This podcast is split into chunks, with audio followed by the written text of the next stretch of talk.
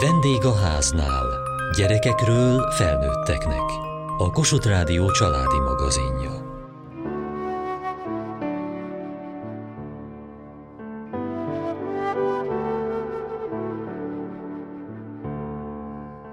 ahol a kőből vizet lehet fakasztani. Így fogalmaz dr. Ciniel Mónika gyermekneurológus, neonatológus, a Gyermekgyógyászati Klinika fejlődés neurológiai ambulanciájának vezetője aki nem csak vizsgál, odafigyel, diagnosztizál, összetartja a csapatát, hanem ha szükséges, visszahűti a megfelelő hőmérsékletre a tápszeres cumis üveget, hogy a baba jól lakva komfortosan vehessen részt a vizsgálaton. A közmédia jónak lenni jó kampányában idén ennek az ambulanciának a bővítésére, fejlesztésére gyűjtünk.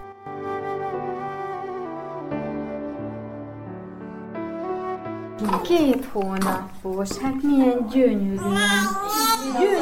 cipelni, Picit vigasztalja meg, mert nagyon hirtelen került ő ide le. Idegen hangokat hall, idegen szagokat érez, úgyhogy egy kicsit most meg van ő illetődve.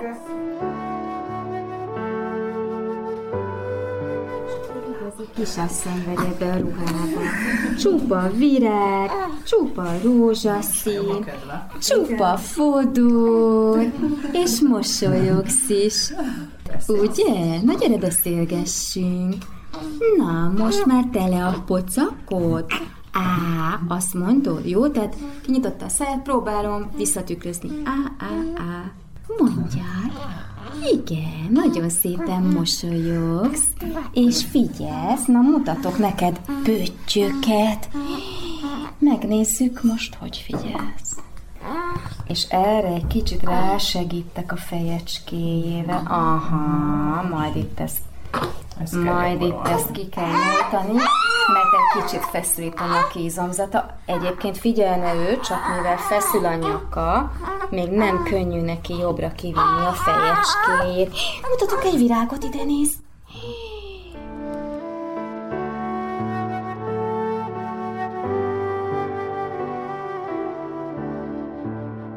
Egy picike kis szobában ülünk itt most, az alaksorban, a Bókai utcában.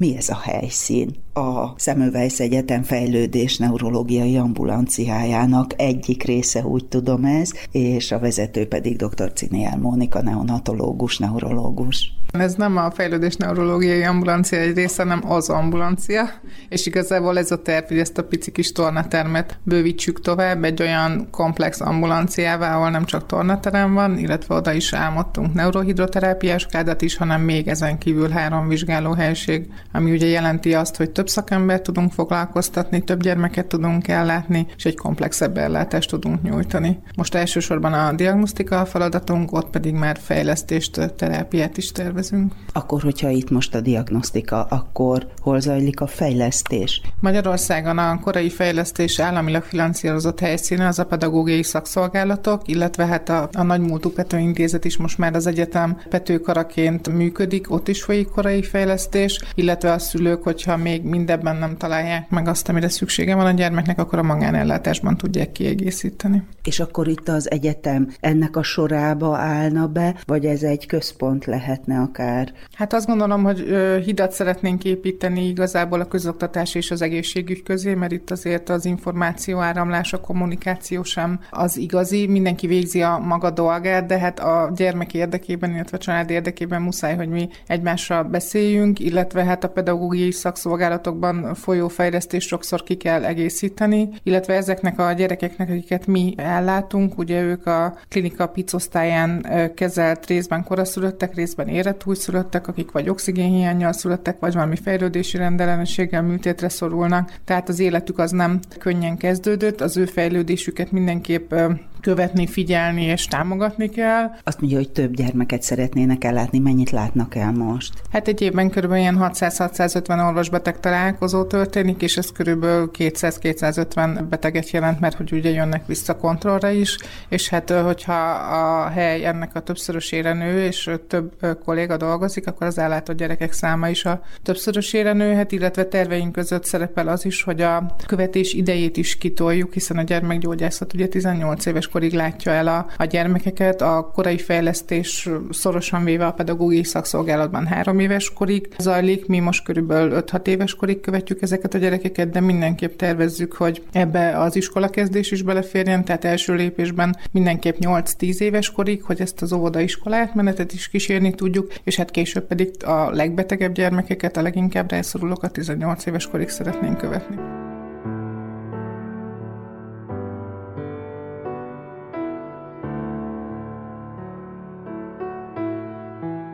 Hogyan kerültek most ide erre a vizsgálatra? Amikor ő megszületett, akkor nem nyílt ki neki a tüdőlepeny, és ezáltal nem szállított neki az ér vért a szívéhez, és ott siafokon a kórházba kapott 100% oxigént, az miatt sajnos kiukadtak neki a tüdőhólyagocskák. Veszprémbe elkerültünk, ott nem volt ez a speciális gáz, amit Budapesten kapható, és akkor az nap délután még felszállították ide Budapestre. És akkor ez a szülés napján volt? Nem, ez másnap.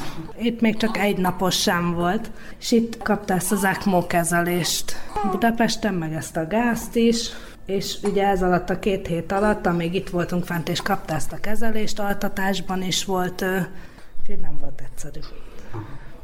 Időre született? Nem, 41. hétre. Egy hetet elhúztuk. Milyen volt ez önnek, hogy ő az intenzív osztályon van, illetve hát ön is mellette?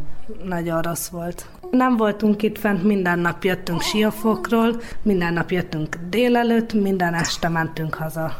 Nagyon rossz volt így látni, nagyon-nagyon rossz de nagyon-nagyon aranyosak voltak, tényleg nagyon segítőkészek voltak, mindent elmondtak, amit tudnunk kellett, mindig minden nap telefonálhatunk bármikor, tényleg le a kalappal előttünk, nagyon-nagyon aranyosak, nagyon rendesek. Tehát frissen szülés után ön minden nap följött Siófokról, és aztán visszautózott. Hát egy keddi napon született meg szeptember 5-én, én 6-án reggel kijöttem a kórházból, saját felelősségemre, és mentem Veszprémbe utána, utána megjöttem Pestre minden nap hozzá. Önnek milyen volt ez? Hogyan tudta saját magában az érzéseit elrendezni, és a feleségét támogatni? Hát elég nehéz volt ugye nekünk ez az időszak, amíg ő itt, itt fenn volt. De utána már, amikor megtudtuk, hogy jobban van, hazamehetünk, onnan már könnyebb volt, és akkor minden rendben van és napközben őt foghatták, etethették. Nem, az első időben nem, mert mindenhonnan csövek lógtak ki neki, ugye, ahogy látszik itt a buksiján is a nyoma ott is, a nyakában is volt neki egy ilyen kanöl, itt az ágyékánál is volt neki a főútőérben, és ezáltal ő nem mozoghatott, úgyhogy nem is tudtuk kivenni sem hanem az utolsó pár napban akkor felébresztették, amikor kiszedték neki ezt a Ja, hogy altatásban is volt Igen. a lélegeztetés. Igen. Igen. Kiszedték neki ezeket a kanülöket, és akkor, ő, akkor megfoghattam, amikor már felébresztették. És az jó volt. Nagyon. Mennyi idős ő most? Két és fél hónapos. És ön hogy látja, hogy hogy fejlődik? Szerintem minden rendben van vele.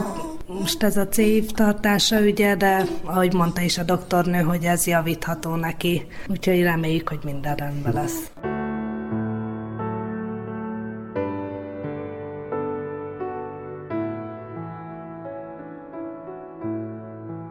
Bleyer Laura, gyógytornász. Mik azok az első mozzanatok, ami lehetséges egyáltalán egy koraszülött babánál, vagy egy időre született, de valamilyen nehézséggel született babánál? Egy gyógytornászként mi szinte így az első között már a klinikára érkezésükkel találkozunk a gyermekekkel, így már akkor megkezdődik számukra a mozgásfejlesztés, ami általában egy ilyen állapotfelméréssel kezdődik, és ezek alapján egy fejlesztési cél és terv fel kialakításával. Ugye mi a klinikán foglalkozunk a gyermekeknek az izomtónusának a normalizálásával, az izületek mobilizálásával, ugye a mozgásfejlődés facilitálásával, valami nagyon gyakran előfordul a nehezen táplált csecsemőknek az arckezelése is. Szántó Viktória és Gábor Kata Júlia gyógytornászok szintén néhány kis praktikát próbáljunk elmesélni így a rádión keresztül is, hogy mik ezek a kis mozdulatok, fejlesztő gyakorlatok. Amikor már az életfunkciók stabilizálódtak, ez úgy néz ki, hogy mi egy óvatos átmozgatással, átmasszírozással kezdjük a gyerekeknél. Ugye itt is azért különböző hétre született gyerekekről beszélünk, szóval azért óvatosan kezdjük nagyon. Általában felső végtaggal kezdünk, szépen felnyújtjuk föl mellé egyik kart, másik kart, kicsit várunk, hogy ugye ez egy ilyen nyújtózás legyen, mégiscsak,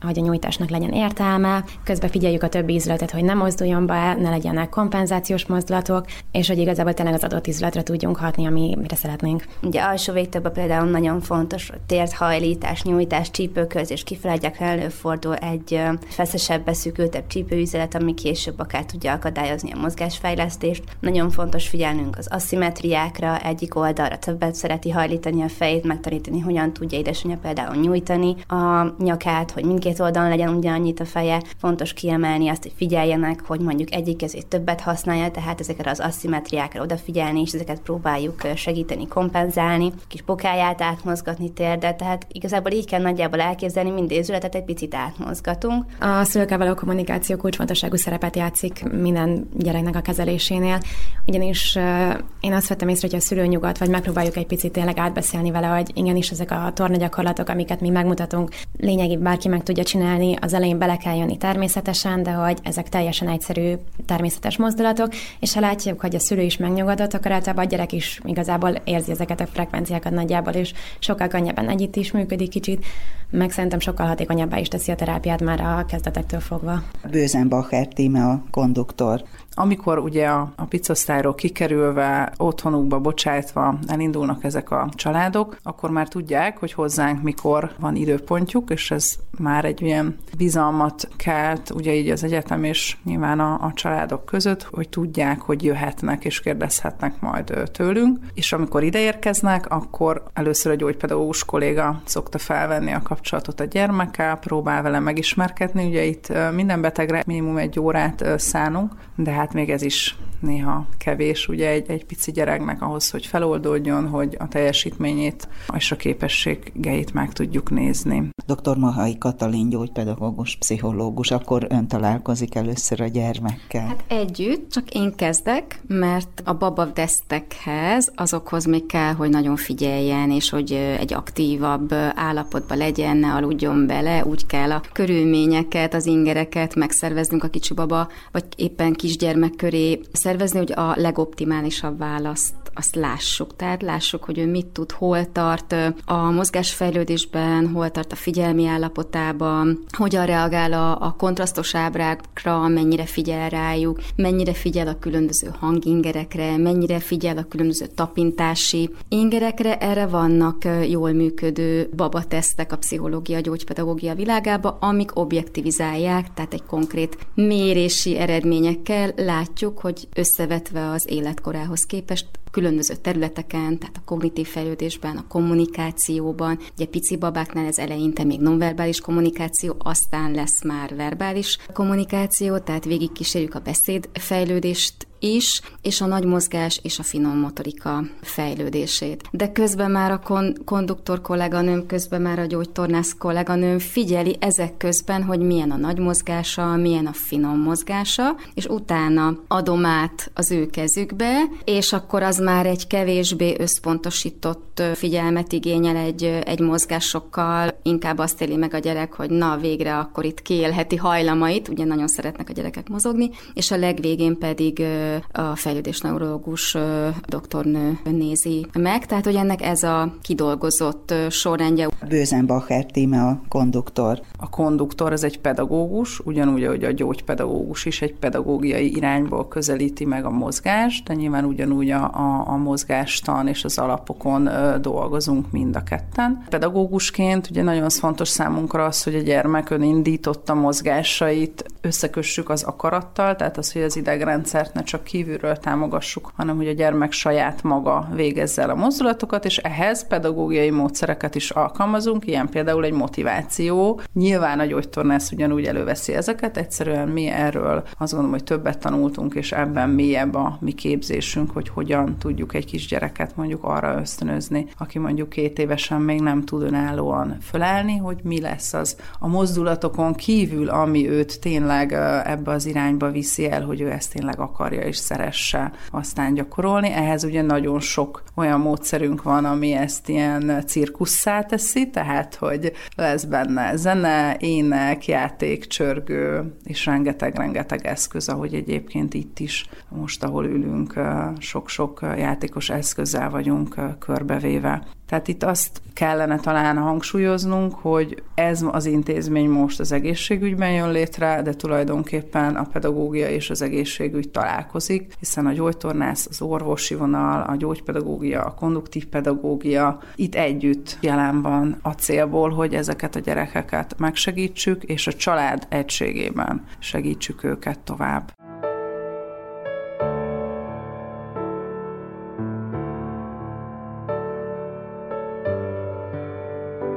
Tudom, hogy minden eset más, és minden baba más, de azért lehet-e valamit mondani, hogy ők milyen állapotban vannak? Az ő fejlődésük, pszichomotoros fejlődésük, ami ugye magába foglalja a beszédet, a, a mozgást és az értelmi fejlődést, veszélyeztetett, ezért hívjuk őket rizikó újszülötteknek. Dr. Ciniel Mónika, neonatológus, neurológus. Az ő fejlődésüket támogatni kell, figyelni kell, követni kell. Ezt minden egészséges gyermek megkapja természetesen a házi orvostól és a védőnőtől, de az ő problémáik olyan összetettek és sokrétűek, hogy ehhez egyrészt az orvostudománynak is több ágát, tehát a szemész szakorvos is nagyon fontos, hogy rendszeresen vizsgálja őket, ortopéd szakorvos, ha kell, akkor gastroenterológus, endokrinológus, kardiológus, és a, a fejlődésüket is egy neurológusnak kell követni. Van, hogy az elején görcsölnek, antiepileptikumokat kapnak, ezek ezeket később le kell állítani, akkor meg kell nézni, hogy emellett is jól fejlődnek-e. Tehát itt az idegrendszeri fejlődésre, tehát előfordul az is, hogy maga az idegrendszer is érintett, agyvérzés alakult ki, az agyvérzés következtében előfordul, hogy az agyvíz nem úgy kering, ahogy kell, akkor ezek a gyerekek söntöt kapnak, az idegsebészt is be kell vonni a kezelésükben. Tehát itt egy, egy sérült, érintett idegrendszer fejlődését követjük. Az a szerencsénk, hogy az agy az nagyon plastikus, tehát az elpusztult területek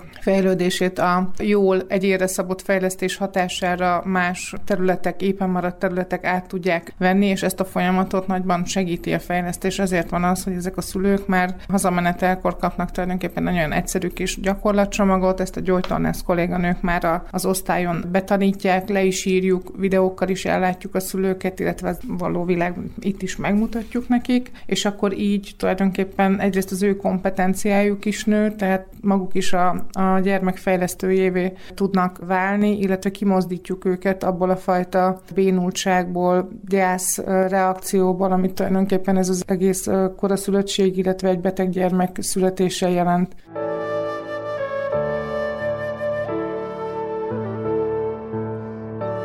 Azért ilyen nagy ez a labda, mert ezen tudjuk a megfelelő ritmust, meg a megfelelő intenzitást adni. Jó? Tehát ez egy felnőtt méretű laszti. Na gyere, drágám! Jó, jó, jó, jó. És ahogy kezdjük, hát csanya, hogy ő vízszintes. Tehát a baba vízszintes, nem fogom a kezét, csak addig, amíg megigazítom. Utána egész ide hátra fogok. Nézze meg anya ezt a fogást, mert ez fontos. Vagy így, vagy így. Jó, a popsia, dereka körül vagyok, nem a hátánál. Jó?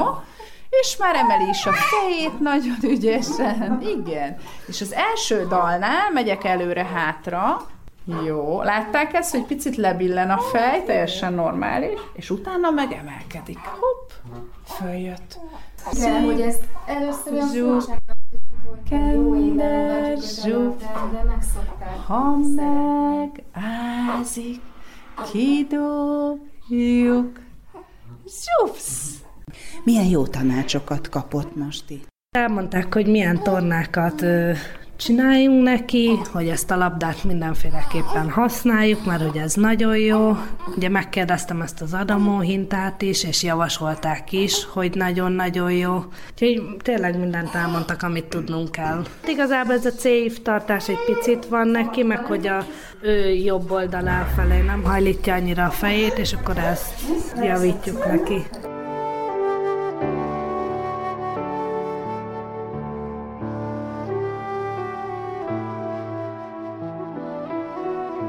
Két éves korig a szimmetria a jelszavunk. Dr. Ciniel Mónika, neonatológus, neurológus. Az a lényeg, hogy ő minden irányba egyformán fordítsa a fejét, mind a két kézzel egyformán nyúljon, mind a két irányba egyformán kezdjen el forogni. A gyakorlataink nagyon nagy többsége a szimmetrizálást tűzi ki céljául, és ez egy nagyon fontos megsegítése a mozgásfejlődésnek, hogy a szimmetria alapjait megteremtjük. A nagy labda is sokkal több annál, mint izomerősítő eszköz. Tulajdonképpen az egyensúlyi szerv szervet is ingerületbe hozza. Az egyensúlyi szerv, a vesztibuláris rendszer az egyik legfejlettebb része egy, egy újszülött ö, agyának, és nagyon sok más idegrendszeri központtal áll kapcsolatban, tehát tulajdonképpen amikor az egyensúlyi szervet ingerületbe hozzuk, tehát kibillentjük a testet a pozíciójába, változtatunk a fej helyzetén, és hát ugye, ahogy a labdán hintáztatjuk, akkor minden pillanatban tulajdonképpen egy más pozícióban foglal helyet a fej a térben, tehát folyamatosan változtatjuk a helyzetét, ezzel tulajdonképpen az agyat is tornáztatjuk, ingerületbe hozzuk hozzuk ezeket a pályákat, ahonnan az egyensúlyi szerv ingerletet küld a szemizmoknak, a nyakizmoknak, és még nagyon sok más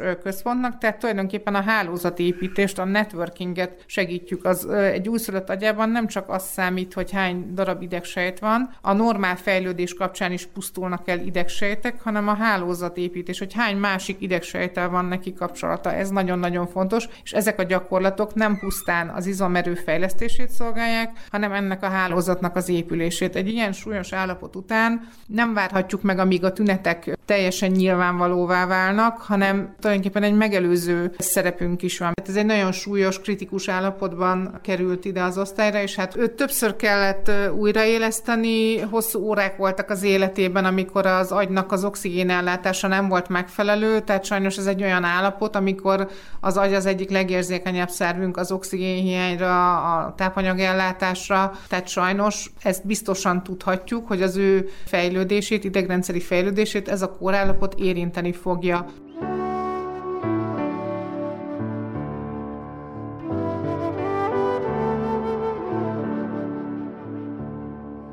a Gyermekgyógyászati Klinika Bókai utcai részlegének fejlődés neurológiai ambulanciáján jártunk. Kövessék műsorunkat podcaston, vagy keressék adásainkat a mediaclick.hu internetes oldalon. Várjuk leveleiket a vendégháznál kukac mtva.hu e-mail címen. Műsorunk témáiról a Kossuth Rádió Facebook oldalán is olvashatnak. Elhangzott a vendégháznál. A szerkesztő riporter Szendrei Edit, a gyártásvezető Mali Andrea, a felelős szerkesztő Hegyesi Gabriella.